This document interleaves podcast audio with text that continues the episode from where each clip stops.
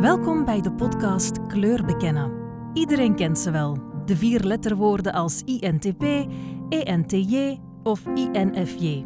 De kleuren rood, geel, groen, blauw of de cijfers die zeggen wie je bent na een persoonlijkheidstest. Misschien ben je je niet bewust van jouw kleur of nummer, maar ken je wel jouw sterrenbeeld. In deze tiendelige reeks nemen we jullie mee in de wereld van de persoonlijkheidstesten en methodes om jezelf en anderen beter te leren kennen. Welkom bij de vierde aflevering van de Kleurbekennen podcast. De eerste drie afleveringen had ik het met drie coaches algemeen over persoonlijkheidstesten. Al is het woord test niet meteen de juiste keuze. Het resultaat van de vragenlijsten geeft inzicht in ons gedrag, maar niet bepaalt in wie we echt zijn. Daar is een verschil en die tests helpen ons om dat verschil te ontdekken. In de volgende afleveringen gaan we eventjes weg van het pad van de coaches en gaan we luisteren naar de wetenschap. Uh, hoe kijken zij naar de test? Hoe passen we die toe? Hoe kijken we naar talent en de ontwikkeling van talent op een bedrijfscontext? En zijn er ethische bezwaren over de manier waarop dat we met deze test moeten omgaan? In de eerste aflevering praat ik met Philippe de Fruit en Bart Wille, alle twee verbonden aan de Universiteit van Gent. Bart Philippe, welkom bij de podcast Kleur bekennen. Misschien interessant om jullie voor te stellen. Um, ik ben Philippe de Fruit. Uh, ik, ik, ben nog leraar, uh, gewoon nog leraar hier aan de U-Gent. Uh, en ik hou mij eigenlijk al um, 35 jaar bezig met het meten van verschillen tussen mensen. Dus dat kan gaan over verschillen in termen van cognitief functioneren, waarden, interesses, maar ook persoonlijkheid. En daar gaat het vandaag over. Bart? Ik ben docent hier aan de faculteit Psychologie Pedagogische Wetenschappen um, en ik doseer vakken inleiding bedrijfspsychologie en HRM, Human Resource Management. Um, en uh, ook mijn onderzoek kadert in, net zoals Philippe, um, of gaat over individuele verschillen tussen mensen. Mm -hmm. En dan vooral kijk ik uh, naar de manier waarop die individuele verschillen, op vlak van persoonlijkheid, interesses enzovoort, hoe die een impact kunnen hebben op het professioneel leven van mensen op keuzes die mensen maken en op het functioneren in onze werkcontext. Oké. En als je zegt onderzoek, op welke manier is dat dan? Wat doen jullie dan exact van onderzoek? Kan je daar een voorbeeld van geven? Uh, dat is heel divers. Hè. Wij werken ook met, met een groep van mensen um, daarop. Maar um, een van de designs of van de technieken waar wij veel in investeren en ook in gespecialiseerd zijn, zijn longitudinale studies. Mm -hmm. Waarin we mensen over een langere periode, soms is dat een aantal weken, maar dat kan gerust ook een aantal jaren of zelfs tientallen jaren zijn. We volgen die mensen. Ja. We kijken um, hoe die mensen evolueren, welke keuzes ze maken. En ook hoe die keuzes bijvoorbeeld een impact hebben op het leven van die mensen, maar op de persoonlijkheid van mensen ook. En dat zijn, ik denk dat is zo'n beetje een typisch uh, en eigen aan, aan veel van het onderzoek wat wij doen. We proberen mensen niet op één moment um, in kaart te brengen, maar wel eigenlijk over een periode te volgen. Ja, zeg je dan dat een persoonlijkheid niet een moment, nooit een momentopname is, wat, wat vaak nu wel de illusie wordt Ja, ik denk dat het belangrijk is om, om um, daarbij stil te staan, dat een momentopname, ook van persoonlijkheid, dat dat altijd gekleurd kan zijn. Ja. Um, door dingen die mensen de dag voordien tegengekomen hebben of gedaan hebben. Um, natuurlijk Straks kunnen we daar nog misschien nog dieper op ingaan. Persoonlijkheid is voor een groot stuk ook stabiel. Dat weten we ook uit onderzoek. Maar het is altijd belangrijk om een betrouwbare meting te doen. En een aspect van betrouwbaarheid is ook ervoor zorgen dat, u, ja, dat je rekening houdt met, met hoe mensen soms kunnen fluctueren en verschillen van dag tot dag of van week tot week. -hmm. En de instrumenten die vandaag aangeboden worden, zijn heel courante, als we spreken over de courante persoonlijkheidstesten. In hoeverre houden zij daar dan rekening mee vandaag? Dat hangt af van instrument tot instrument. Ik denk um, om daar een heel kort antwoord op te geven. Het is natuurlijk moeilijk hè, om, om te zeggen: we gaan hier ons personeel uh, gedurende de komende drie maanden elke dag een uitgebreid assessment of een vragenlijst laten invullen. Dat is moeilijk in de praktijk, maar één eenvoudige manier om wel te zorgen voor die betrouwbaarheid is uh, ja, te, te zorgen en te zoeken naar instrumenten die voldoende uitgebreid zijn, voldoende lang zijn. Mm -hmm. omdat we weten hoe meer verschillende vragen we kunnen stellen, ja, hoe meer we kunnen controleren voor en, en rekening houden met mogelijke kleine fluctuaties. En, en, in de praktijk merken we soms dat, dat er vooral snel moet worden beslist en snel moet worden gemeten of een snelle bevraging moet worden georganiseerd.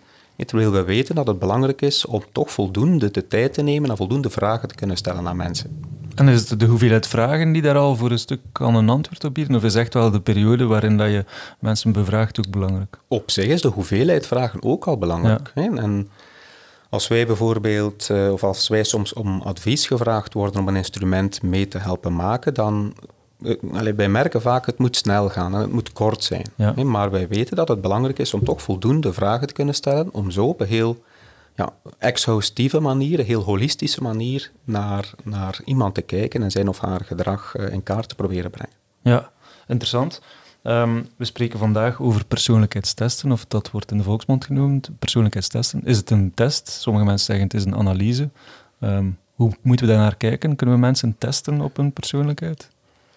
Um, ik denk voor een stuk is dat taalgebruik, hè, maar ik vind zelf persoonlijk het woord test geen goede benaming voor een persoonlijkheidsbeschrijving, hè, zoals ook uh, Philippe het graag noemt.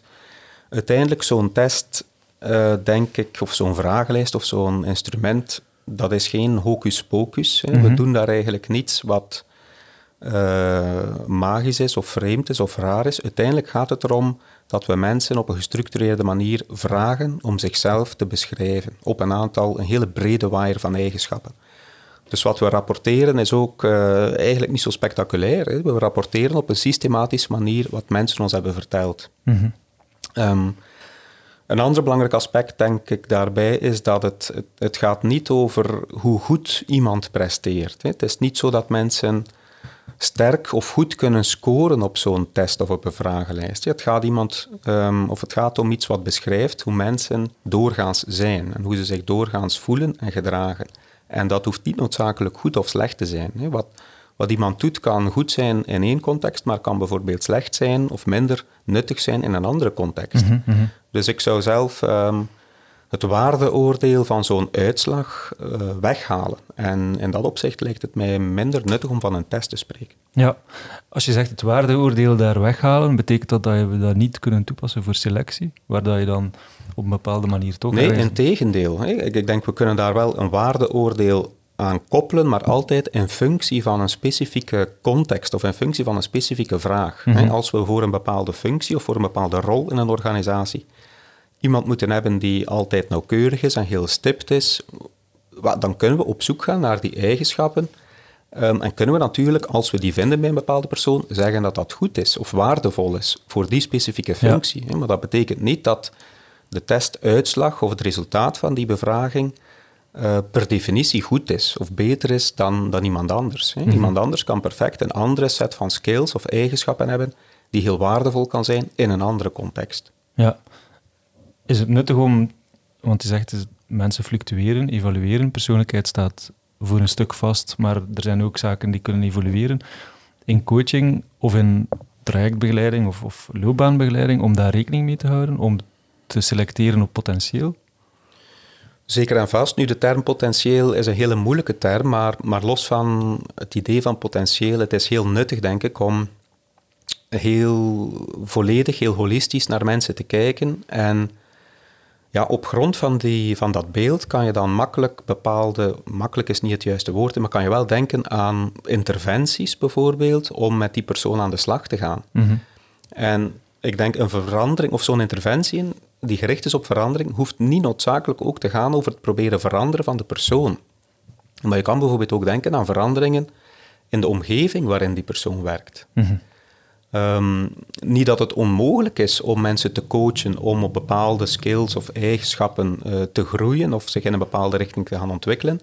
Maar goed, we moeten daar ook wel realistisch in zijn. We weten uit onderzoek dat dat ook niet eenvoudig is. Hè? Dat mensen niet door uh, ze één of twee sessies ergens te laten volgen, dat die plots een andere persoonlijkheid kunnen krijgen. Nee, dat is vaak... Um, of we moeten daar denk ik ook realistisch in zijn. Mhm. Je zegt potentieel is moeilijk, waarom? Ja, ik denk potentieel is moeilijk als term, omdat het ook um, heel vaak een verschillende inkleuring en verschillende betekenis krijgt. Vroeger werd er over potentieel, de high potential was bijvoorbeeld iemand waarvan men dacht, ah, dat gaat iemand zijn die geschikt is voor de leidinggevende rol of positie in onze mhm. organisatie, iemand die snel kan doorgroeien. Um, dat is één, vulling, of één invulling van potentieel.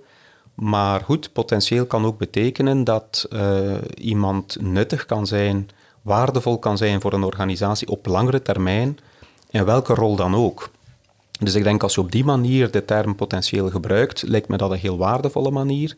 Ehm, en inderdaad, een persoonlijkheidsassessment of een, een beschrijving kan helpen om het uh, potentieel van mensen te gaan ontdekken. En wat betekent dat? We kunnen zien en ontdekken waar die persoon zich meer of minder thuis zal voelen, meer of minder effectief zal zijn. Uh, maar dat hoeft niet noodzakelijk die, die leidinggevende positie te zijn. Nee, en, dat is voor mij een beetje de verwarring die rond potentieel soms bestaat. Oké, dus niet alleen het high potential programma, maar eerder voor iedereen dan uh, de mogelijkheid tot ontwikkeling naar een bepaalde functie of naar een bepaalde invulling. Maar heel dikwijls als er een nieuwe CEO uh, aankwam, ja, dan was het gedaan plots met high potential te zijn. Hè? Ja. Dus dat geeft zeer goed aan dat wat op een gegeven moment dikwijls onder potentieel verstaan wordt, dat kan veranderen natuurlijk. Mhm. En waar wij eigenlijk voor argumenteren, is dat je echt gaat kijken naar de persoonlijkheid van mensen in de breedte, in mhm. termen van bouwstenen die mensen eigenlijk binnenbrengen in uw bedrijf. Hè? Human resources, mm -hmm. laat ons een keer teruggaan naar de term. Ja. Wat ze daar binnenbrengen. Hè? En dat je eigenlijk ook een beetje afstapt van het idee dat iedereen gelijk moet zijn daarin. Ja. 20 jaar, 30 jaar geleden uh, had men hier heel sterk het idee dat iedereen moest gesocialiseerd worden binnen de cultuur van een organisatie. Dus als je daarop doorredeneert, zou je denken van we hebben daar gelijke profielen voor nodig. Mensen die min of meer gelijk zijn. En wat is dan gelijk? Op welk vlak? Maar in termen van eigenschappen. Hè. Verkopers moesten bijvoorbeeld allemaal heel extravert zijn. Maar we weten allemaal, hè, we hebben die ervaring. Als je een groep verkopers bij elkaar zet, dan zie je dat ze onder elkaar dan toch nog het verschil maken. Ja. Terwijl het denken daaromtrent is zeer sterk veranderd. Hè. En je ziet dat er nu gekeken wordt om eigenlijk meer te gaan kijken naar mensen in een team. Ja? Mhm. De meeste van de zaken die we doen tegenwoordig, daar heb je meerdere mensen voor nodig om tot resultaat te komen. Mhm. Eh, ook al werken we thuis, toch moeten we nog met drie of vier gezamenlijk werken aan iets, hè, omdat alles heel gespecialiseerd is geworden en zo verder. Dus we moeten niet alleen kijken eigenlijk naar bouwstenen en eigenschappen die individuele mensen hebben, maar men moet in organisaties ook leren kijken hoe dat samenwerkt in een bepaald team, in een bepaalde groep.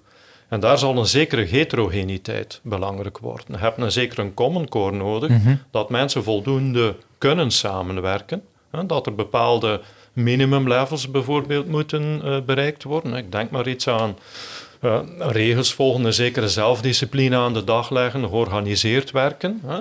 Daar heb je een zeker minimum voor nodig. Mm -hmm. Maar daarbovenop heb je variabiliteit nodig binnen de mensen waar je mee werkt. Organisaties die alleen maar bestaan uit min of meer gelijk gesocialiseerde mensen, dat werkt niet meer. Omdat de business en, en, en de samenleving en de uitdagingen die veranderen. En dan heb je daarbovenop een stuk heterogeniteit nodig. Naast iemand die bijvoorbeeld zeer creatief innovatief is in termen van zijn persoonlijkheid. Hè? Of iemand die. Uh, heb je ook iemand daarnaast nodig die ook heel bedachtzaam is. Mm Je hebt risiconemers nodig en risicotekers nodig, maar tegelijkertijd heb je mensen in de business nodig die nadenken van, ho, ho uh, is dat wel een goed pad? Hoe gaan we dat vermarkten? Wat is de lange termijn strategie? Dus beide zijn gewenste eigenschappen, maar je gaat ze niet noodzakelijk in hetzelfde individu vinden. Dus je gaat moeten gaan kijken in je selectieaanpak hoe stellen we eigenlijk zo'n team samen? En waar ligt de verantwoordelijkheid dan? Ligt dan de verantwoordelijkheid bij HR om daarop te wijzen? Want heel vaak zijn het wel managers die de eerste selectie doen of die praten met mensen en die dan ja, vaak de fout, niet, misschien niet de fout, maar vaak in de val trappen om zichzelf, de kopie van zichzelf te gaan uh, naar voren schuiven als ideale kandidaat. Ik denk dat is een zeer belangrijke verantwoordelijkheid natuurlijk van, van HR, hè, dat men daarop wijst hè, en, en dat men ja, die mogelijkheden schetst en, en eh, de gevaren daarvan, hè, maar ook de opportuniteiten daarvan. Als het over coaching gaat, hè, moet je mensen niet alleen, Bart heeft het daarnet ook gezegd, het is niet alleen een kwestie van we gaan mensen veranderen in een bepaalde richting. Mhm. Heel dikwijls is het vooral van mensen bewust te laten maken van de bouwstenen die ze hebben. Dus dat betekent dat je degelijk gaat moeten meten, hè, mhm. wat een belangrijke input zal zijn van persoonlijkheidsonderzoek. Maar daarnaast ga je mensen moeten leren om het eigenlijk met die configuratie van persoonlijkheidseigenschappen die iedereen geeft, om dat eigenlijk zo optimaal mogelijk te doen. En dan de volgende stap is dan eigenlijk uw configuratie van persoonlijkheidstrekken goed laten accorderen eigenlijk met andere eigenschappen in het team. De ene kan dat bijvoorbeeld goed, de andere presenteert bijvoorbeeld beter. Nog iemand is, werkt liever wat op de achtergrond. Je kunt een heleboel mensen hebben die ondernemende interesses gemeen hebben. Mhm. Maar als je een keer kijkt in termen van de persoonlijkheidsmake-up van verschillende mensen die die ondernemende interesses delen, dan zie je dat de ene meer gaat naar leiding geven, dat de andere veel sterker is op vlak van organiseren, hè, maken dat de, de boel goed loopt. Hè. Dat de andere veel sterker is in scoren en het verkopen van, van een idee. Uh, en dat, je dan, uh, dat iemand anders nog sterker is in het, in het politieke spel beheersen. Hoe zit een organisatie in elkaar als je naar je klant gaat, dat je weet met wie spreken we hier, wat moeten we eigenlijk gaan doen om ons idee inhang te laten vinden. Want meestal spreek je niet met degene die uiteindelijk de beslissing neemt, maar spreekt je met degene die daar net onder zit. Mhm. Dus het gaat allemaal over ondernemen, maar je hebt eigenlijk een heterogeniteit aan eigenschappen nodig om het allemaal te gaan doen. De kans dat je dat samen gaat vinden in één individu, dat kan wel. Zeer beperkt. Maar dat zal zeer beperkt zijn. En zeker als we naar al die verlanglijstjes kijken. Ja. Ehm, als je ziet hoe in het verleden eigenlijk jobs uh, en vakante functies beschreven werden met die verlanglijstjes van 7 tot 12 verschillende eigenschappen, mhm. eh, waar iemand goed moest uh, op scoren of veel potentieel in hebben, ja, dan denk ik, ik beantwoord daar zelf absoluut niet aan. En waarschijnlijk heb je drie, vier mensen samen nodig om aan heel dat profiel te beantwoorden. Ja. dus ik denk, we moeten daar tone down doen daar wat opkuis in doen en daar een paar belangrijke dingen in zetten waar we natuurlijk naar kijken om die common core te realiseren. Maar daarbovenop gaan we moeten kijken van hoe draagt eigenlijk elkeen bij dan in die organisatie. Dat gaat voor de mensen ook veel aangenamer zijn natuurlijk. En ook eh, in termen van coaching ligt daar een enorme markt. Dus eerder dan alleen mensen direct te willen veranderen, is het ook een kwestie van mensen te leren werken met de bouwstenen die ze hebben. En dat ook samen met anderen te doen. Dus dan eigenlijk, moet ik zeggen, er zijn eigenlijk twee uh, manieren of twee sporen waar je moet op werken als HR. Aan de ene kant bij de selectie een brede manier van kijken naar, naar de mensen die binnenkomen. Niet alleen die de verlanglijsten afchecken, maar aan de andere kant ook, ja, wat Bart dan zei, het potentieel, maar eerder de mogelijkheid om elkaar te leren samenwerken en daarin, daarin te groeien. Maar als, in hoeverre past een persoonlijkheidstest? Is daar dan niet de val dat de persoonlijkheidstest toch teruggrijpt naar dat verlanglijstje en mensen uitselecteert omwille van het feit dat men niet beantwoordt aan een, aan een van de punten in het verlanglijstje? Wel, dat denk ik niet. Hè. Een persoonlijkheidsvraaglijst die goed geconcipieerd is, hè, die vertrekt eigenlijk van een idee hoe je persoonlijkheid eigenlijk in de breedte gaat proberen beschrijven. Mhm. dus dat betekent dat er zeer goed nagedacht is hè, omtrent wat uh, voor soort eigenschappen moeten we eigenlijk allemaal bekijken bij iemand. En ik heb in het verleden met uh, collega Philippe Lievens ook onderzoek eigenlijk gedaan, waarin je ziet dat mensen die in de selectiemarkt actief zijn, eigenlijk elk zo'n beetje hun eigen dada hadden in het mhm. verleden. En men keek eigenlijk naar twee of drie eigenschappen die men eigenlijk belangrijk vond. Hm? Wat goed persoonlijkheidsonderzoek probeert te doen, is die zaak opentrekken. En is eigenlijk dat palet aan verschillende eigenschappen waar mensen een bepaalde positie kunnen op hebben, om dat eigenlijk op een goede manier in beeld te brengen. Vandaar dat wij um, dikwijls argumenteren voor dat vijf-factoren-model. Niet dat wij daarmee getrouwd zijn, maar als je die vijf factoren hebt, dat zijn eigenlijk vijf grote dimensies die je kunt gaan gebruiken om naar verschillen tussen mensen te kijken. De dimensie introversie, extraversie, waar mhm. mensen alle mogelijke posities kunnen opheffen tussen die twee uitersten. Uh, meer of minder conscientieus zijn, meer of minder emotioneel stabiel zijn. Ik heb er hier nu drie van die vijf genoemd. Ehm, als je die volle vijf gebruikt, dan heb je eigenlijk een zeer comprehensief beeld van de persoon die voor u zit. Mhm. Heb je daarmee het volledige beeld? Absoluut niet.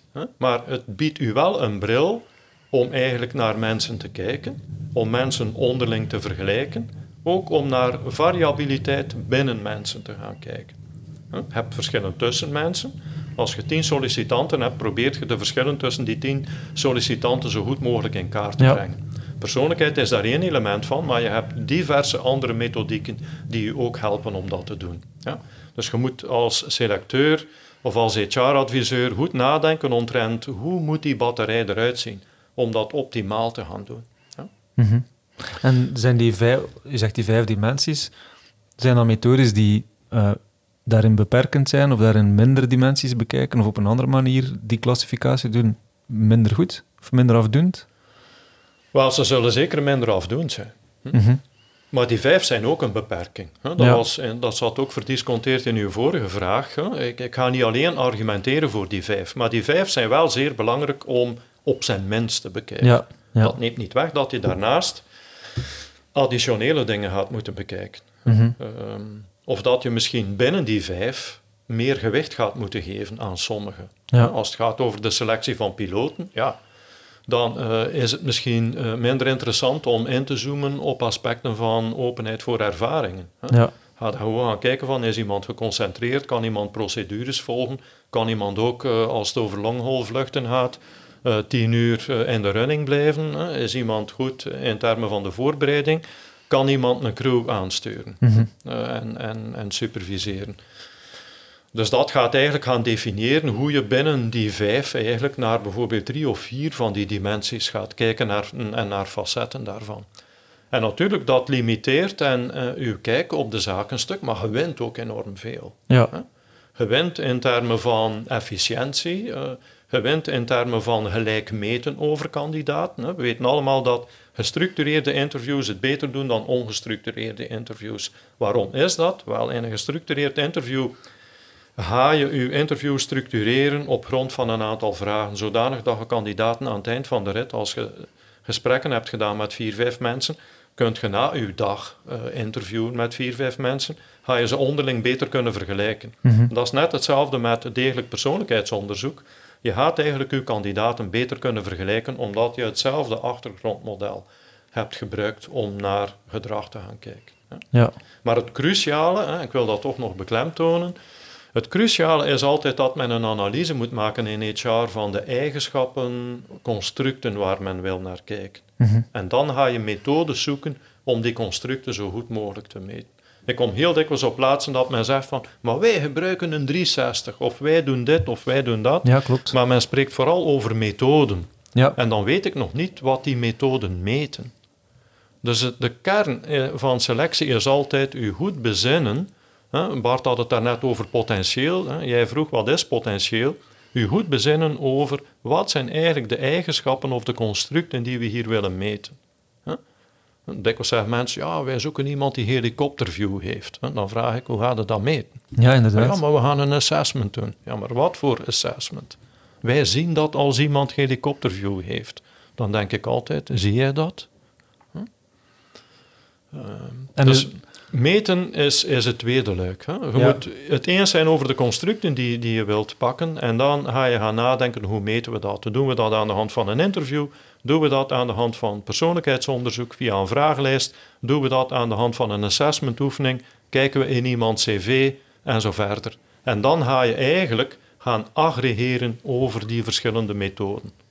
Als er iets is wat ik eh, geleerd heb in, in die 30, 35 jaar, dat is dat je eigenlijk betrouwbare variantie oppikt als je aggregeert over verschillende beoordelingen. Wat men ook in assessment centers doet. Hè. Ja. De validiteit van assessment centers neemt ook toe, naarmate dat je meer goed getrainde beoordelaars hebt. Mhm. Niet één beoordelaar, maar bij voorkeur een aantal beoordelaars. Ook in persoonlijkheidsvragenlijsten bieden we meer items aan. Bart heeft er daarnet ook al naar gewezen. Hè, om eigenlijk betrouwbaarder te kunnen meten. Dus je wint een stuk aan betrouwbaarheid, je wint ook aan nuance. Maar je verliest aan snelheid.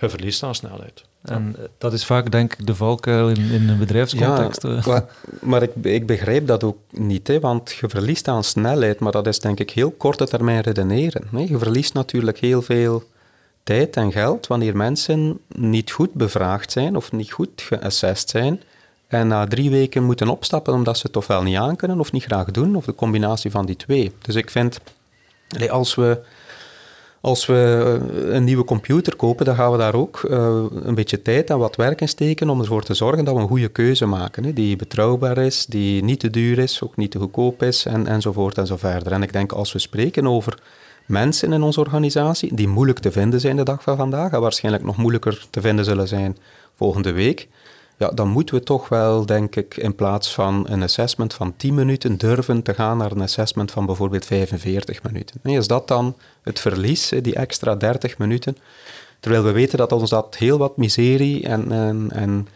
efficiëntieverlies nadien kan besparen. Ja. Dus ik, ik zou dat toch nuanceren. Die, Ja, die inderdaad. snelheid. Als het gaat over het verschil tussen 10 en 45 minuten misschien wel, maar als het gaat over een langer proces, een langer selectieproces, waarbij dat je meerdere stappen doet om dan die aggregatie te doen, in plaats van een korte test, een interview en dat is het dan. Ehm, vaak wordt snelheid vandaag gebruikt als argument om te denken dat men de kandidaat gaat verliezen, omdat er zijn Mhm. te veel vragen en er zijn te weinig kandidaten. Dus de snelste die iemand vast heeft, om het zo te noemen. Het is niet zoals een computer. Computers liggen op het rek, maar mensen liggen niet op het rek en ze blijven daar niet liggen natuurlijk. Maar wat ik ook denk is dat kandidaten die weten dat ze gegeerd zijn, dat ze dat ook wel kunnen appreciëren als, als ze het gevoel hebben van oké, er wordt hier effectief een doordachte keuze gemaakt Mhm. om met mij in zee te gaan in de organisatie. Hè? Ik denk dat dat ook een soort employer branding kan zijn wanneer je mensen op een goede manier begeleidt naar die job. Ja, ja, en niet te veel natuurlijk. Een dooddoener daarbij is dat je mensen in een soort standaard traject steekt en zonder veel uitleg of zonder veel communicatie ze allerlei ingewikkelde, Mhm. moeilijke ehm, testen laten doen die gepercipeerd worden als nutteloos. Mhm. Dus dat is natuurlijk niet de weg, maar als je hen duidelijk eh, kadert waarom dit wel, waarom dit niet en, en wat gaan we daarmee doen in de toekomst ook. Als je dan eenmaal aangeworven wordt, dan gaan we bijvoorbeeld het resultaat van een persoonlijkheidsbevraging of van een andere bevraging gaan we dan meenemen en de manier waarop we jou hier gaan inschakelen in een organisatie. Allee, ik denk dat dat voor, voor heel wat kandidaten ook eh, een heel gunstige perceptie oplevert. Ja, ik, ik, ja, en ik denk in de kandidatenmarkt dat het soms ook nog vaak gezien wordt als een transactioneel gegeven. Eh, ik stuur mijn cv, ik kom in een bepaald proces Mhm. terecht en ik kom, kom dan uit de machine gefilterd eh, als de juiste kandidaat of niet de juiste kandidaat. Ik denk dat inderdaad employer branding daar zeker een, eh, een belangrijk punt is. Mhm. Ik denk dat werkgevers daar misschien iets te weinig mee doen op die manier. Of daar te weinig waarde aan hechten. Of, Maar het mag natuurlijk geen standaard pakket zijn. Hè. Wanneer Nee. mensen het gevoel hebben dat ze inderdaad in een assessment traject geduwd worden zonder, zonder veel eh, communicatie daar rond of kadering daar rond, dan gaat het wel een afknapper zijn. Ja. Dus zeker als die procedure lang duurt. Ja, ja. Oké. Als jullie zegt, zeggen, want wij zijn vaak betrokken daarbij, op welke manier worden jullie betrokken door werkgevers om daarin mee te denken of daarin richting te geven? Als wetenschappers, worden jullie geselecteerd of worden jullie gevraagd om die instrumenten te bepalen bij de werkgever?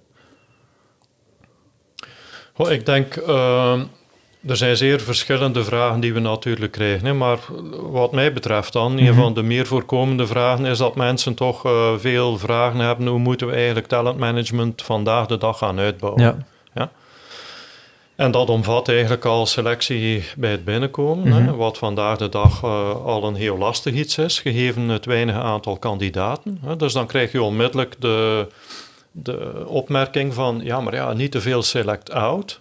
Dus dan moet je mensen eigenlijk helpen om het instrumentarium in te zetten op een manier dat eh, het de vork vooruit eh, biedt. Ja. Hè. En, en de blik vooruit biedt eh, en hoe je dat dan uiteindelijk in talentmanagement kunt gaan vertalen en hoe je dat dan concreet aanpakt. Dat Mhm. is denk ik een vraag waar zeer veel organisaties mee worstelen. Men komt uit, het, eh, uit een verleden dat men eigenlijk in termen van opleiding de middelen en de centen die daarvoor beschikbaar waren, maar investeerde in een heel kleine groep. Mhm. We hebben eh, het daarnet al een keer over de high potential pro- programma's gehad, waarbij men eigenlijk alleen in een beperkte groep ging investeren en dat men eigenlijk ook in tweede instantie een soort eh, successieplanning had in Mhm. veel organisaties. Als iemand opstapt, dat we op zijn minst intern één of twee mensen hebben die onmiddellijk kunnen instappen en overnemen. Dan kunnen we nog altijd zien of we daar dan onmiddellijk eh, of op korte termijn nog iemand anders voor zoeken. Dus dat was zo'n beetje talentmanagement uit het verleden. Investeren in, in een klein groepje en successieplanning. Vandaag de dag zien we dat we eh, eigenlijk voor de noodzaak staan dat iedereen gaat moeten ontwikkelen. Mhm. En dat wordt eh, een heel lastig verhaal, hè? want men denkt altijd van hoe gaan we dat aanpakken? Want als we mensen dwingen om dat te doen, gaat dat niet werken en dat klopt. Mhm. Ehm, en hoe gaan we dat met eh, de weinig beschikbare middelen doen? hè? Die, die programma's vroeger, die hypo-programma's, dat kostte natuurlijk ook tonnen geld. Ja. En dat was niet altijd een succes. En, en dan drukken we ons nog voorzichtig uit. Hè? Het was altijd een probleem. Veel van die hypos gingen dan ook weg. En degenen die dan niet tot het HIPO-programma behoorden, die zeiden als er een probleem was of er moest iets ingevuld worden, vraag het aan de HIPO's. ja? ja. Dus uh, dat, dat was altijd een heel lastig iets. Hè? Uh, dus nu is het idee wel doordrongen in de meeste organisaties dat de volledige groep zal moeten ontwikkelen op een of andere manier. Mm -hmm. Dat iedereen gaat moeten ontwikkelen. En uh, dat heeft te maken met het feit dat we uh, langer gaan moeten werken, één, maar ook dat heeft te maken met het feit dat de business enorm kan veranderen. Mm -hmm. een telecombedrijf maakte x aantal jaar geleden nog uh, zijn geld met sms'jes te versturen. Vandaag de dag, op een paar jaar tijd, kan, kan heel uw businessmodel veranderen of uw product veranderen.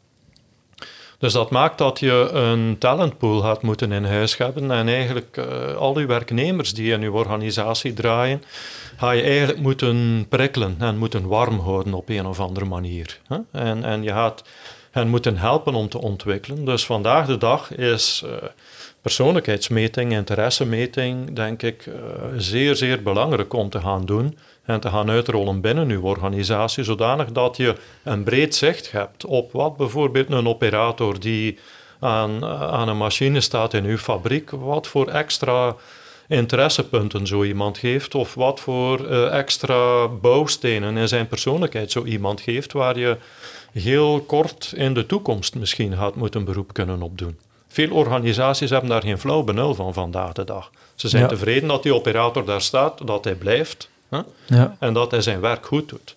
Maar wat hij daarnaast uh, te bieden heeft, daar heeft men eigenlijk weinig zicht op. En uh, ja, het is uh, vijf voor twaalf, hè, want je ziet, veel van die mensen stappen nu op. Mm -hmm. Overal kunnen die naartoe. En als je in je eigen netwerk nu vandaag de dag rondkijkt, uh, het regent verschuivingen en, en mensen bougeren op de arbeidsmarkt. Dus je ziet dat, dat er veel te zeggen valt voor het ontwikkelen van uw personeel binnen uw organisatie. Hè? Maar dus ook uw eigen als organisatie voor een stuk in vraag stellen, of durven in vraag stellen en weten wat dat uw actuele noden zijn tegenover de noden op het moment van selectie. Ja, en we gaan dat ook samen moeten doen. Hè. Ja. Een organisatie gaat dat niet alleen kunnen doen. Hè. Dus ik denk dat er zeer veel uh, ruimte is, niet alleen voor LinkedIn, om allerlei leeromgevingen te brengen en, en elektronische leeromgevingen, maar ook organisaties gaan de krachten moeten bundelen en uh, moeten opleiding en opleidingspakketten aanbieden die eigenlijk inspelen op wat mensen graag doen. Er wordt heel dikwijls gezegd van doen wat je graag doet. Ja. Dat is zo'n beetje de slagzin tegenwoordig. Mm -hmm. Maar de vraag is alleen van, hebben mensen daar wel goed zicht op wat ze graag doen? De meeste mensen zitten dikwijls tien jaar bezig of twaalf jaar in een of andere job en hebben eigenlijk een beetje het zicht verloren op wat ze graag doen. Dus opnieuw komt het idee om comprehensief daar te gaan meten, komt aan bod. Mm -hmm. En om dat op een gegeven moment te evalueren en een keer met iemand door te nemen. Om te kijken van, wat zijn er dingen die jij graag doet, die eventueel ook goed kan of minder goed kan, maar waar je in, in een bepaalde richting wil gaan ontwikkelen. En dat als een opportuniteit aan mensen aanbieden. Ik noem dat dikwijls no employee left behind management. Mm -hmm. Waarin je iedereen in je organisatie meeneemt in een soort employability traject. Maar iedereen, bij iedereen vertrekt van eigenlijk wat zij of hij graag doet. Als we het iets gaan opleggen aan mensen of aan mensen gaan zeggen van iedereen moet dit hier doen, dat is tot mislukken gedoemd. Maar ik geloof wel in een systeem waarin je vertrekt van wat mensen graag doen. Ook al is dat niet direct van nut in een bepaalde organisatie. Het mm -hmm. kan van nut worden op termijn, maar wat je erbij wint is dat mensen ondertussen blijven leren.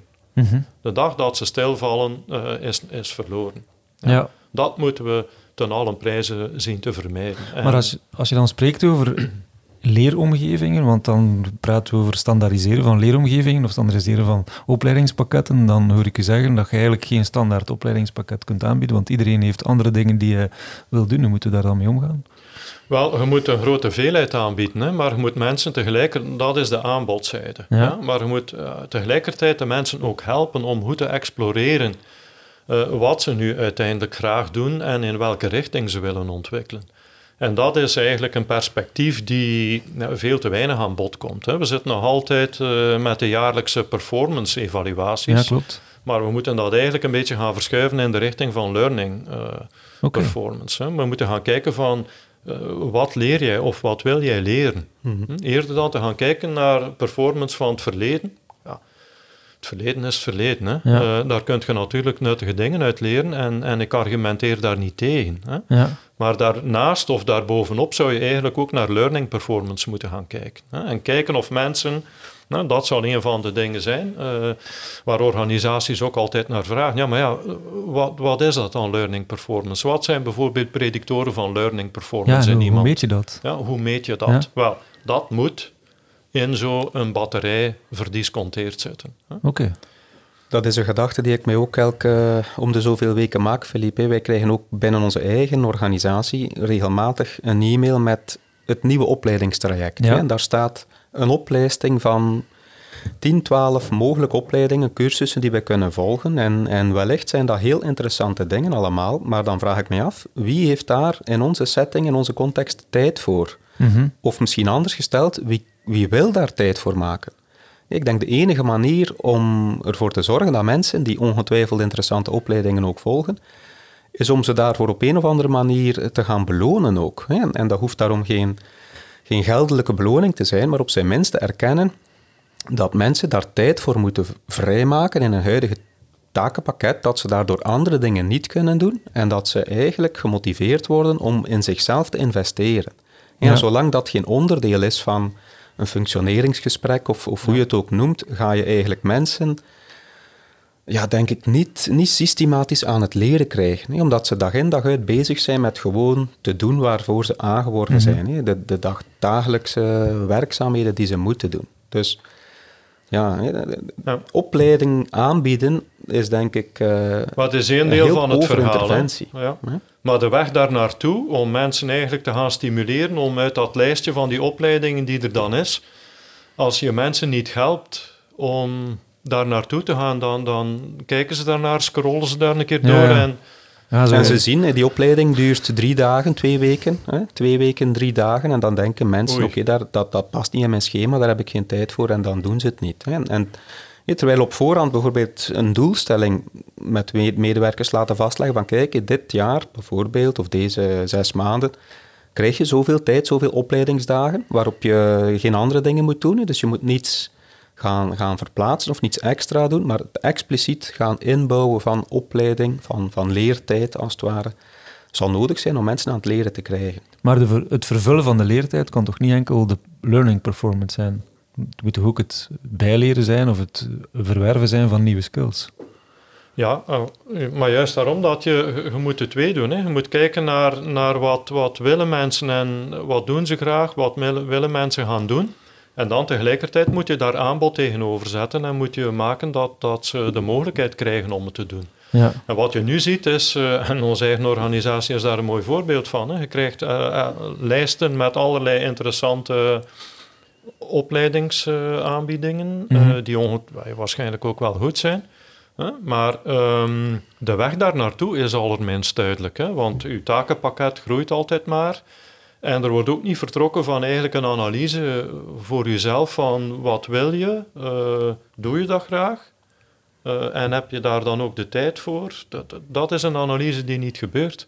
Ja. En dat zal denk ik cruciaal zijn voor HR van de toekomst. Dat, dat we die aanbodzijde in kaart brengen en aanbieden. Maar dat we vooral sterk investeren in de individuen en, en in een team eigenlijk. ja. Ehm, en dat we kijken, hebben mensen de bouwstenen om te leren? En Inderdaad. hebben mensen die, die, als we het dan weer over persoonlijkheid hebben, Ja. waar zit dat dan in die persoonlijkheidsbouwstenen? Eh, we weten allemaal dat eh, zo'n factor als openness to experience is. Je hebt mensen die meer closed-minded zijn. Mhm. Je hebt mensen die nieuwe dingen eh, met een grotere openheid benaderen. En dan is een normaalverdeling. Je hebt de hele variabiliteit daartussen. Dus dat zal betekenen dat we een verschillende aanpak gaan moeten hebben binnen onze organisatie. Mensen die hoog scoren op openness, die gaan gemakkelijk naar dat aanbod kijken. Mensen die closed-minded zijn en die eventueel angst van vernieuwing hebben, een andere persoonlijkheidsfactor, die gaan afgeschrikt zijn. Dus Mhm. dat betekent dat we daar een heel ander traject gaan moeten bewandelen dan voor degenen die hoog scoren op openness. Maar degenen die hoog scoren op openness, die kunnen dan ook hoog scoren of laag scoren op conscientieusheid. Doe je er dan iets mee Ja. of niet? Ja. Degenen die hoog scoren op conscientieusheid, hoog scoren op openness, dat zijn de mensen die waarschijnlijk veel gemakkelijker uit zichzelf dingen gaan oppikken, dingen gaan leren en dan ook doorzetten, het gaan doen, het in een eigen werkcontext al gaan doen.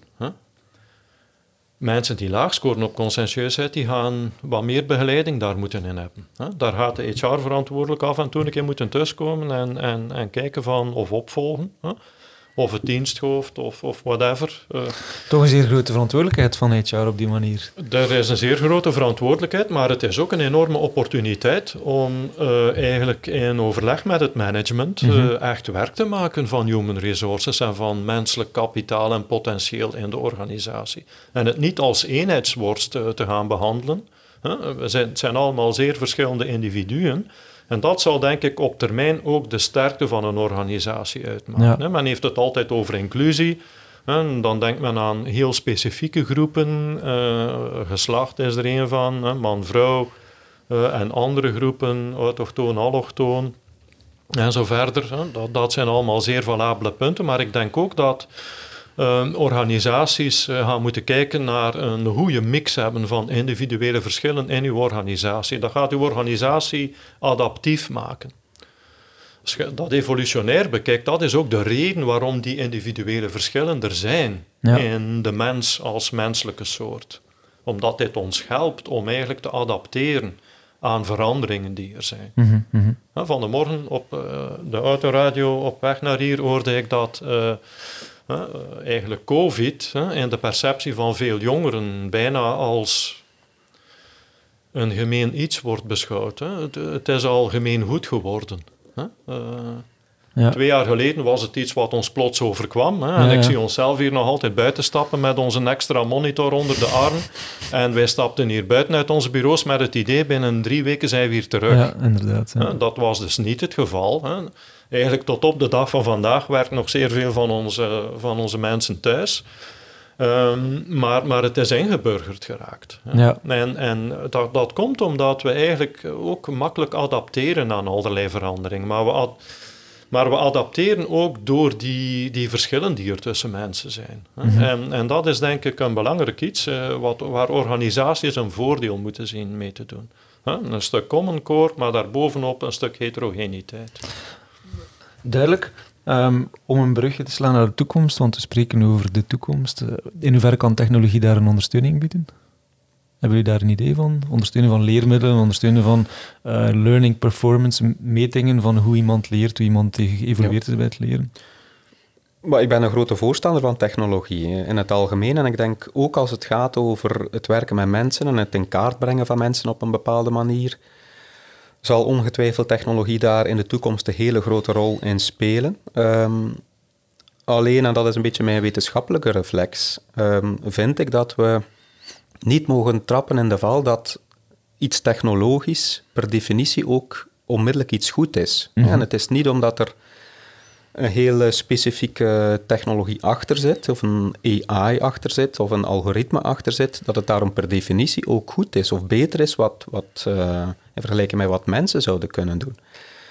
Dus ik, ik ben een heel grote voorstander van technologie. We moeten dat zeker exploreren. We doen daar ook heel veel onderzoek naar. Er gebeurt bijvoorbeeld nu heel goed en degelijk onderzoek naar wat is de waarde van uh, allerlei algoritmes om persoonlijkheidsmetingen uh, te doen bij mensen. Op dit moment is dat nog niet goed. Dat weten we ook, dat, dat de mogelijkheden, de capaciteiten van algoritmes enzovoort om automatisch persoonlijkheid in kaart te brengen, dat die heel pover zijn.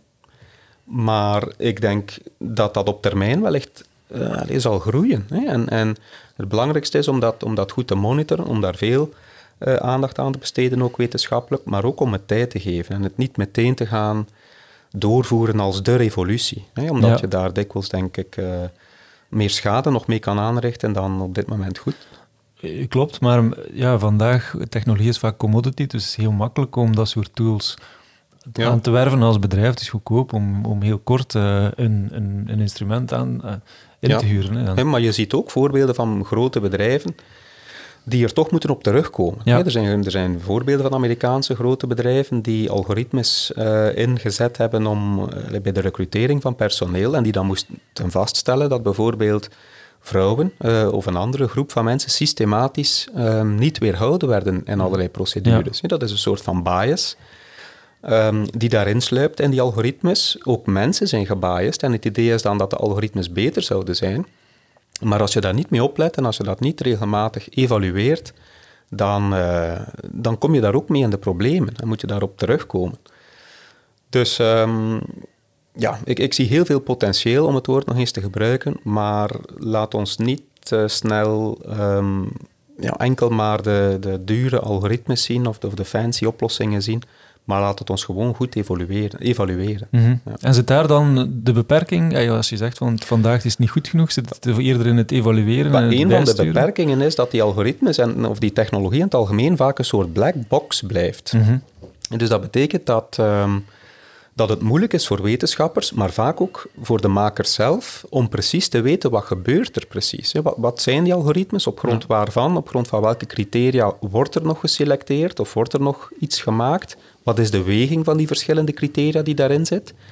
En uh, dat maakt het moeilijk om het ook wetenschappelijk grondig te gaan bekijken. En dat is anders voor de traditionele um, beschrijvende persoonlijkheidsbeschrijvingen. We gebruiken daar heel vaak 10, 15 jaar um, hetzelfde of gelijkaardige instrumenten, wat het toelaat om ook die kennis te laten accumuleren. Mm En om, om systematisch en op lange termijn ook in kaart te brengen van wat is het effect als we dit instrument in die contexten inzetten en wat zijn mogelijke neveneffecten daarvan. Um, in die technologische sector is dat helemaal anders. Eén, omdat de, het vaak een black box is. Bedrijven kunnen of willen niet helemaal zeggen wat er precies onder zit, onder de motorkap van die technologie.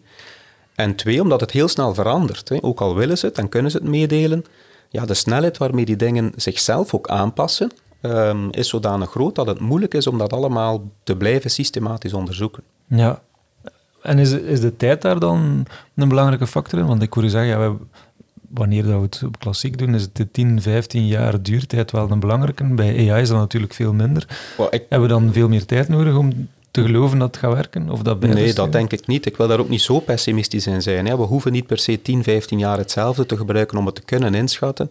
Maar ehm, ja, die, die algoritmes bijvoorbeeld, of die technologie, die kan van, letterlijk van vandaag op volgende week kan dat veranderen, kan dat verschuiven. En dat is natuurlijk veel te kort. Ja om, om een betrouwbare analyse van te gaan maken. Ja. Worden jullie daar als wetenschapper bij betrokken? Bij algoritmes? Om, dat, om die biases daar te gaan uithalen of te wijzen op gevaren? Worden jullie betrokken in de ontwikkeling van dat soort zaken? Die vraag krijgen wij soms. Hè. Die vraag krijgen wij soms. Nu, ik zelf ben daar persoonlijk nog niet op ingegaan om dat te doen. Omwille van die reden die ik zelf aanhaal. Mm Vaak kunnen of willen mensen of organisaties die daarmee bezig zijn niet precies delen waar, waarover het precies gaat. Hoe is het gemaakt? Hoe werkt het? En, wat zijn de volgende stappen daarin? Ehm, en dat maakt het moeilijk uh, om daar vanuit wetenschappelijke hoek heel erg kritisch naar te kijken. Dat is uiteindelijk onze rol ook vaak, om, om heel kritisch eh, te kijken en vooral te proberen zoeken naar redenen waarom iets niet goed is, of waarom iets niet werkt. En ja, daarvoor heb je natuurlijk Alleen moet je ook onder die motorkap van allerlei dingen kunnen gaan kijken. Ja. Want maar er, zijn, er zijn tal van andere voorbeelden. Ook. Er werd recent nog een studie gepubliceerd, ook, waarbij bijvoorbeeld gekeken werd naar um, op welke manier kunnen we via een game de persoonlijkheid van mensen in kaart brengen. Kunnen we dat doen? Kunnen we dat niet doen? Wat zijn de beperkingen daarvan? Dus er zijn zeker goede voorbeelden, denk ik, van, van instituten of van mensen. Vaak zijn het combinaties van wetenschappers en, en testmakers of testdevelopers die toch de handen in elkaar slaan om iets te maken en het tegelijkertijd ook goed te gaan onderzoeken. Dus daar zijn zeker goede voorbeelden van. Maar ik denk wel persoonlijk dat die vrij schaars zijn. Hè? Dat, het, dat we vaak soms uh, zien dat het eh, heel snel gepusht wordt. Hè? En, en, door er een, een, label AI of technology op te plakken, dat er soms uh, gedaan wordt alsof het ook betrouwbaar, valide, wetenschappelijk is, terwijl dat niet zozeer het geval hoeft te zijn. Het gaat ook heel dikwijls over um, het meten van één of twee, maximum drie constructen. Hè. Ja. Zo'n meer gamified uh, omgeving. En ik zie daar zeker de toegevoegde waarde van. Hè. Een van de problemen die veel mensen in HR hebben, is dat ze de klassieke assessment batterijen saai vinden hè, mhm. naar een kandidaat. En ze zijn dus bang als je met een assessment batterij afkomt, dat de kandidaat zegt van liefst niet met mij. Hè. Mhm, mhm. Dus wat Bart daarnet al zei van goed uitleggen waarom je dat gebruikt hè, en wat de benefits daarin zijn voor de kandidaat zelf in zijn of haar toekomstig traject binnen een organisatie is zeer belangrijk. Ja. Maar in tweede instantie is het natuurlijk zeer interessant om te gaan kijken naar hoe kunnen we die assessments op zich aantrekkelijker maken. Mhm. Assessment center oefeningen die hadden in de tijd al wat het voordeel, omdat ze een beetje een afspiegeling kunnen vormen van een onderhandeling bijvoorbeeld, Ja. of van een feedbackgesprek die je dan gaat simuleren in zo'n assessment oefening. En mensen apprecieerden dat die dat moesten doen, hè, om, omdat ze daar, hè, face validity noemen we dat, hè, omdat ze daar dan direct de relatie met de job in zagen. En zo probeert men nu aan de hand van technologie eigenlijk die games te gaan maken. Dus dat, ik denk dat is een interessante evolutie. Maar meestal heb je dan één of twee constructen die in zo'n game gemeten Mhm. worden. hè. Eh, en heel dikwijls correleert dat dan slecht of niet, zelfs met, met eigenlijk eh, zelfbeschrijvingen van persoonlijkheid. En waarom? Wat is daar... Ja, dikwijls meten ze ook een heleboel andere dingen. Hè. Meten ze zelfs ook een stuk van intelligentie. Hè. Of, Ja. of meten ze... allee, meten is altijd een heel complex iets. En, Mhm. en je moet altijd zeker zijn dat, dat wat je pretendeert te meten, dat je dat ook echt gaat meten. En ook alleen maar dat. Ja. In veel van die gameachtige omgevingen eh, heb je eigenlijk een combinatie van verschillende eigenschappen die de prestatie van iemand in zo'n game Ja. of het gedrag van iemand in zo'n game mee bepalen. Ja. Hè, Bijvoorbeeld in, in een ongestructureerd interview hè, eh, speelt bijvoorbeeld algemeen, eh, algemene intelligentie en verbale intelligentie, wat een belangrijk stuk is van algemene intelligentie, eh, speelt een grote rol. Hè, dus eigenlijk in dat interview meet je een stuk intelligentie dan. Ja. vandaar dat wij zeggen van die ongestructureerde interviews, die zijn minder valide om te gaan gebruiken, want intelligentie kun je beter meten aan de hand van een klassiek intelligentieonderzoek. Ja, op die manier. Ja. Dus dat is, die, die gamification is een interessante piste en ik denk dat daar zeker een paar interessante en goede voorbeelden van zijn, maar het is geen gemakkelijk iets. Hè? Eh, en en ehm, eh, veel ontwikkelwerk aan eh, en, en je hebt maar specifieke constructen die je ermee meet. Je hebt dus niet dat brede palet aan eigenschappen die je ook graag wil gemeten zien. En ik denk dat zal in die end altijd de belangrijkste les blijven, dat we verschillende methodieken gaan moeten gebruiken. Ja. Ik, ik blijf daar ehm, altijd op hameren. Ik geef altijd het klassieke voorbeeld van een HR-manager die eh, zijn huiswerk niet maakt omtrent de persoonlijkheidstest of instrument of vraaglijst die hij of zij gaat gebruiken en eigenlijk simpelweg op het advies eh, van een of andere verkoper afgaat eh, of op een website waar geschermd wordt met ons algoritme en dan staat er niets over dat algoritme of niets over een achterliggende Ja. theorie en zo verder. En dan de tijd die hij of zij spendeert om zijn bedrijfswagen of haar bedrijfswagen te kiezen. Je hebt mensen die daar in dat laatste meer tijd stoppen dan in het kiezen eh, van eh, de persoonlijkheidsvraaglijst. Daar is een probleem dan. Daar- ja, Dus eh, u goed te documenteren in, in alle gevallen, ook voor die wagen, denk ik. Mhm, ja, ja. Maar ook voor uw kernjob die je moet doen. Ja. Goed nadenken omtrent welke constructen wil ik hier op de lange termijn, korte termijn, lange termijn in mijn bedrijf en hoe meet ik dat het best? En het best meten zal altijd eh, aggregeren zijn over verschillende methoden. Mhm. Waar bijvoorbeeld gamification op termijn zeker zal in passen, naast de klassieke persoonlijkheidsvraaglijst, maar waar eventueel ehm, ook eh, meer eh, artificial intelligence dingen die, die op big data, op wat er aan data te vinden is over mensen. Ehm, dat, dat zal daar ook een plaats in krijgen op termijn. En het zal denk ik altijd aggregeren blijven. En zoals met alles in de psychologie weten we er meestal maar 20, 30 procent van. Mhm. Eh, ik weet, als ik dat ergens vertel, dan zijn de mensen altijd ontgoocheld. Hè. Men denkt altijd dat we alles begrijpen en alles kunnen verklaren, maar dat is niet het geval. Ja. Dat is überhaupt voor veel wetenschappen niet het geval. Hè. Ook in de geneeskunde hè, eh, heeft men niet een volledig beeld en moet er altijd een interpretatie gemaakt worden over allerlei indicatoren. Mhm. En dat is denk ik eh, een, een belangrijk iets, dat je deze keuzes en het werk daaromtrent heel gedocumenteerd maakt. Dus dat betekent dat je een specialist nodig hebt. Ja. Hmm. Ja. Komt dat nu door certificering of door opleidingen? Waarschijnlijk wel. Hè? Dat, ik heb eh, in het verleden wel gezegd, een van de nadelen, maar tegelijkertijd een rijkdom van HR en de mensen die daarin werken, is dat je mensen hebt van heel diverse plumage die in dat terrein werken. Mhm. Met allerlei achtergronden.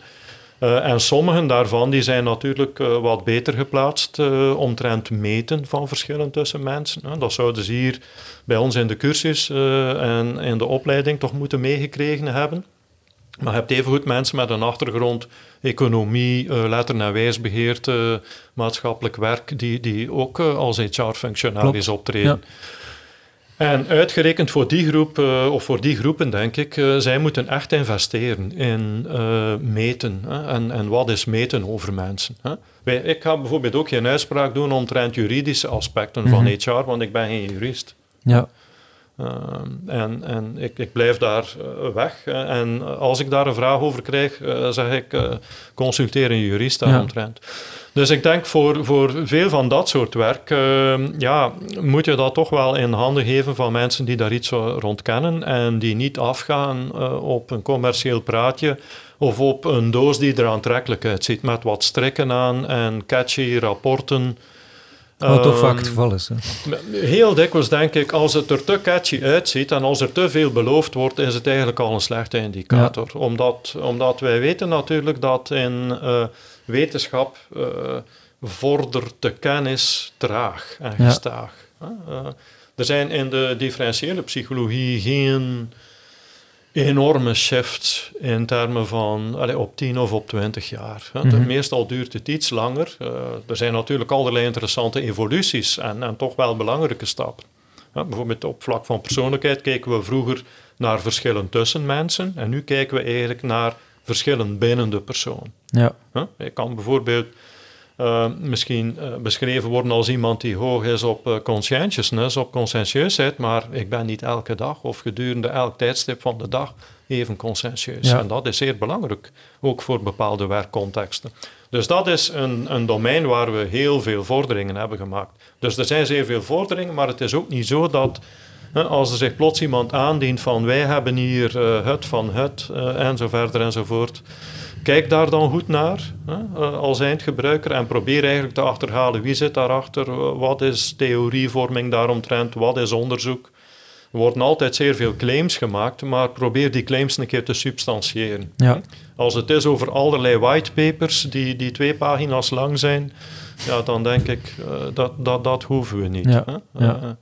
Het, wetenschap is, is iets wat, wat uh, tijd nodig heeft om, om te ontwikkelen en wat ook vooral veel tijd kost. Hè. Mm -hmm. In het begin heeft Bart gezegd, wij leggen ons toe hier met de groep op longitudinaal onderzoek. Mhm. We zitten hier in een departement ook, waar ontwikkelingspsychologie en persoonlijkheidspsychologie samen zitten.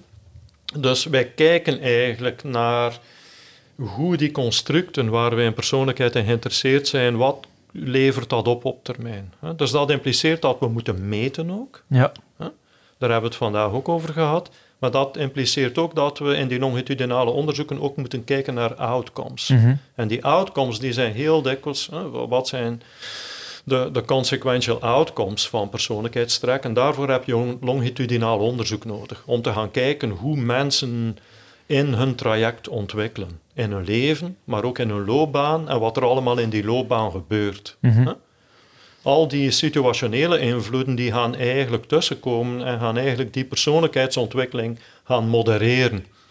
En als je dat plaatje bekijkt, dan weet je dat daar zeer veel uh, tijd voor nodig is. Wij hebben onderzoeken lopen die, die uh, over een tijdspanne gaan van uh, 22 jaar. Dat is het, de langste periode waarover we nu gerapporteerd hebben. En in de toekomst loopt dat verder.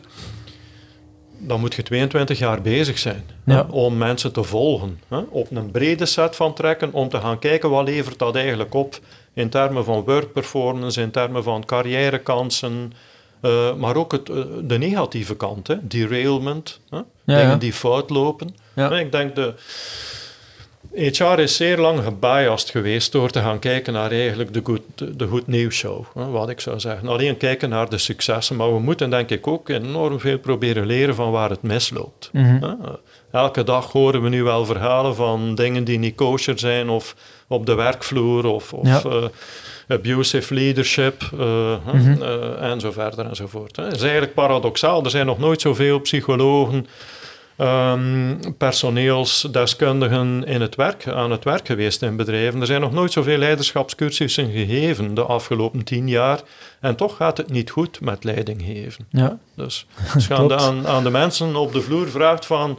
Wat denk je nu over leiding geven en wat denkt je over uw leidinggevende? Dan is dat beeld in sommige gevallen positief, maar, maar je hoort ook een hele pak negatieve geluiden. Het is een beetje paradoxaal, want er wordt enorm veel geld, heel veel moeite ingestoken. Zeer veel mensen hebben de cursus in pacht uh, om, uh, om het allemaal goed te maken. En, en we moeten daaruit leren. Mhm. Dus niet alleen in die studies kijken naar de bright side, maar, maar eigenlijk even goed leren van wat, wat is potentieel derailment, waar kan het mislopen en zo verder. Want dat zit ook in de bouwstenen. En dat komt ook aan bod in coaching. Ja. Heel dikwijls heb, heb je mensen in bedrijven die hun job voor 80, 85 procent goed doen.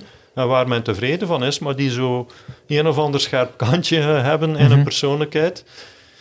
En, en, en die gaan op dat scherpe kantje dan moeten gecoacht worden. Maar dat zal natuurlijk het bedrijf en de mensen die met die persoon dan moeten werken in het bedrijf enorm ten goede komen. Ja, absoluut. dus dat gaat over kleine dingen, maar wel heel belangrijke dingen. Mhm, mhm. Dat is denk ik een belangrijk iets, hè, want er zijn heel veel wetenschappelijke argumenten om, om te zeggen waarom HR heel zwaar hè, en ernstig moet investeren in assessment en in, in opleiding daar rond. Maar ik denk ook langs de kant van de ervaring van degene die assessed wordt. Hè, langs de kant van individuele werknemers die binnen bedrijven met dat, met dat soort uh, trajecten geconfronteerd worden. Ook daar ligt een grote verantwoordelijkheid. Hè, want je zal maar in het kader van, van een spelletje of van een, in het kader van een teambuilding een bepaald label krijgen of een bepaalde kleur krijgen of in een bepaald hokje geduwd worden waar je je niet goed in voelt. Ja, dat is wel iets wat je... Allee, persoonlijkheidsmeting en assessment is geen spelletje. Ja. En vaak, denk ik, wordt het ten onrechte wel op die manier behandeld. Niet, niet met de nodige serieus behandeld. Met alle gevolgen van dien. Mm individuen, individuen kunnen zich daar... Um, heel sterk op een verkeerde manier behandeld voelen en, en dat meedragen. Um, ja. X aantal jaren doorheen de carrière. Dus allee, los van het wetenschappelijke ja, moeten we ook naar, naar een soort uh, social responsibility argument durven, durven kijken. Hè? En, en, we zijn als HR ook verantwoordelijk voor de labels die we op mensen plakken of niet plakken mhm. en, en hoe ze daarmee om moeten voor de rest van hun carrière. Ja, absoluut. Duidelijke boodschap. Ik denk dat we stil aan rond zijn. We hebben een uur gepraat over interessante topics. Uh, ik weet niet of jullie nog zaken willen toevoegen, dingen die jullie zeker nog willen vermelden of willen meegeven aan mensen die vandaag in HR werken. Ik denk een grote verantwoordelijkheid zijn en social responsibility is wel een Ja, een, grote verantwoordelijkheid en ik vind... Um, om toch misschien een beetje reclame te maken voor onze eigen winkel hier. Rust. wij, wij leiden ook elk jaar heel veel psychologen op. Wij stoppen in verschillende opleidingsonderdelen heel wat materiaal rond. Ehm, wat zijn die constructen? Wat zijn die eigenschappen van mensen? Hoe kunnen we die in kaart brengen? Wat is betrouwbaarheid, validiteit? En die mensen studeren af uh, en zijn klaar, denk ik, om elke HR-manager of in organisaties waar dan ook, ja, die expertise ter beschikking te mhm. stellen. En, en ja, als we op een ernstige manier met mensen willen werken, denk ik, is het nuttig om daar een expert bij te hebben die, die kan helpen en inzicht geven in, in ja, hoe kunnen we dat aanpakken op een professionele manier? En vinden die mensen elkaar voldoende? Dat denk ik wel, dat denk ik wel. Maar ehm, ik, ik, ben bijvoorbeeld ook heel blij, in mijn, in mijn cursus inleiding bedrijfspsychologie zitten nu ook heel wat keuzevakkers uit de economie, die later wellicht ook HR... Uh, achtige rollen gaan invullen. Ik ben heel blij dat die mensen daar zitten om ook die nodige psychologie-kaders en, en denkwijzes um, op te nemen. Ja. En, en um, dat is voor mij uh, allee, toch wel belangrijk dat onze psychologen daar goed in geschoold blijven en, en in het terrein gewoon uh, die expertise ter beschikking stellen. Mhm, mhm, Want mhm. het is wel expertise. We moeten daar niet Duidelijk, lichtzinnig ja. over doen, denk ik. Ja, nee, zeker niet. Maar er is wetenschap hè, om um, al die praktische vraagstellingen te supporten en, en uh, te proberen op een betere manier doen. Dus het is een kwestie om... Uh, ja, om daar toch aandacht aan te besteden en om dat niet te overroelen. Hè. Uh, ja.